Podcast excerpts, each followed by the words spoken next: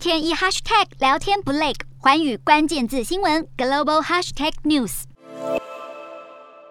美国影音串流平台 Netflix 在五月三十日宣布退出俄国市场，是继麦当劳与星巴克之后最新一家撤出俄国的西方企业。在全球拥有两亿多订阅户的 Netflix，早在今年三月份，俄军刚入侵乌克兰后不久，就已经表示会逐步停止在俄罗斯的服务。而 Netflix 发言人最近也表示，目前的计费周期结束后，会切断所有对俄国客户的使用权限。Netflix 官网和 APP 自二十七日起已全面停用，估计会流失将近一百万名订阅户，这将会。会对热衷于追剧的俄国民众造成剧烈的打击。而在 Netflix 全面停止俄国服务后，用户们也随即提出集体诉讼，指控 Netflix 单方面拒绝为俄国民众提供服务，违反合约义务，要求支付六千万元卢布（约新台币两千六百万元）的赔款。这代表着西方企业接连出走俄罗斯，除了持续重创经济与民生，也让许多民众难以适应没有西方品牌的新生活。